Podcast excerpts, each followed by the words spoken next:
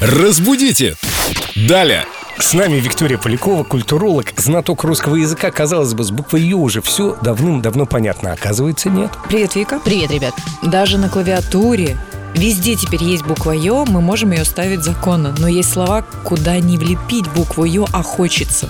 Мгм, совершенно. Что верно. за слова, скажи нам.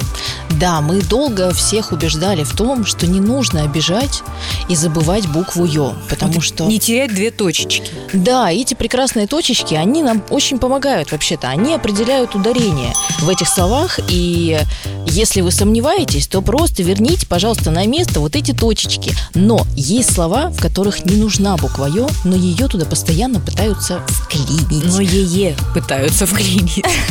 Именно. Например, слово «многоженец». Так. Часто его употребляют как многоженец. Многоженство я слышала. Да, да, но вообще-то он многоженец. И именно так. Там не буковка Ё, там буква Е. Подожди, но у него же много жен, а не жен. Много жен, но он сам многоженец. Многожды женат. Прекрасная формулировка. Многожды женат. Мне кажется, это нужно внести в словари. А еще слово «гололедица». Не «гололедица», а «гололедица». Или «житие».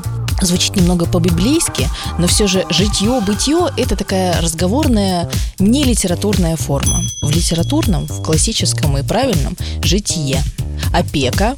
Иногда говорят «опека», а как, какие еще? Органы опеки я слышала. Да, да, опека. Ну, аферу мы уже разбирали неоднократно, тоже запомнили. И мелочевка. Мелочевка тоже...